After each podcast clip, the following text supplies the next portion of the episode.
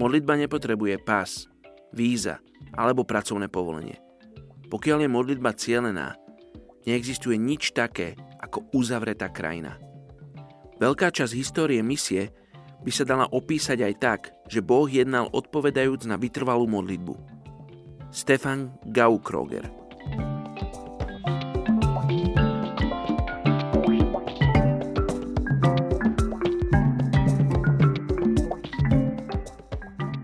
Izaiáš kapitola 26, verš 19 Tvoji mŕtvi budú žiť, ich telá vstanú.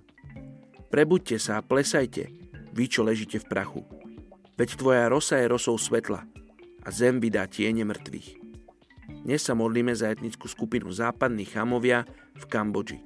Toto etnikum tvorí približne 252 tisíc príslušníkov. Žijú v blízkosti kambodských veľkomiest a blízkosti rieky Mekong. Minulosti boli súčasťou mocného impéria so sídlom v južnom Vietname. Toto impérium prekvitalo až po koniec 14. storočia, kedy bolo dobité Vietnamcami. A v dôsledku čoho väčšina šlachty a slobodných obyvateľov ušla do Kambodže. Je to len nedávno, čo si znova začali uvedomovať svoje korene a byť hrdí na svoju kultúru.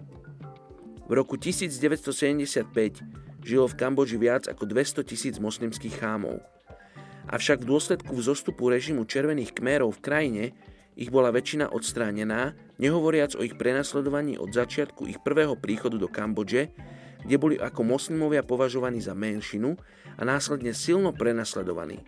Vyhnaní zo svojich domovov, nemohli hovoriť rodným jazykom a boli nútení jesť bravčové meso, čo je pre moslimov ohavnosť. Tí, ktorí prežili, sa živia polnohospodárstvom, rybolovom a stavbou lodí. Ich spoločnosť je organizovaná matrilineárne a ženy prebrali väčšinu mužských rolí, nakoľko väčšina mužov zahynula počas režimu červených kmérov. Hlásia sa k šítskej odnoži islamu a zaujímavosťou je, že svojich mŕtvych pochovávajú dvakrát. Po uplynutí jedného roka ešte raz spolu s ich prstenmi. V minulosti s nimi pracovalo viacero misijných organizácií, avšak len s minimálnym úspechom. Poďme sa spolu modliť za etnickú skupinu západných chámovia v Kambodži. Oče, chceme sa modliť za život v tejto etnickej skupine. Ale nie iba za radosť a pokoj a šťastie počas tohto nášho fyzického života, ale chceme sa modliť za to, aby oni spoznali väčší život. Aby spoznali Teba, Ježiš, a skrze Teba, Bože, aby vstúpili do prítomnosti Otca v nebesiach, Otca, ktorý ich miluje.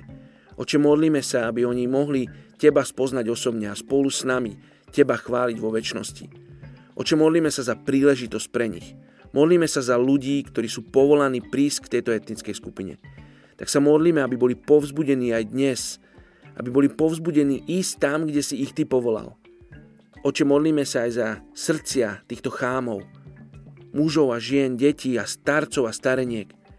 Modlíme sa, aby ich srdcia boli pripravené, mesité, aby boli ochotní a hladní, Bože, prijať to slovo, posolstvo o Tebe, o milosti, ktorú každý jeden z nás dostal bez toho, či si zaslúži alebo nie.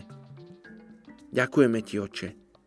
Modlíme sa a žehname im mene Ježiš. Amen.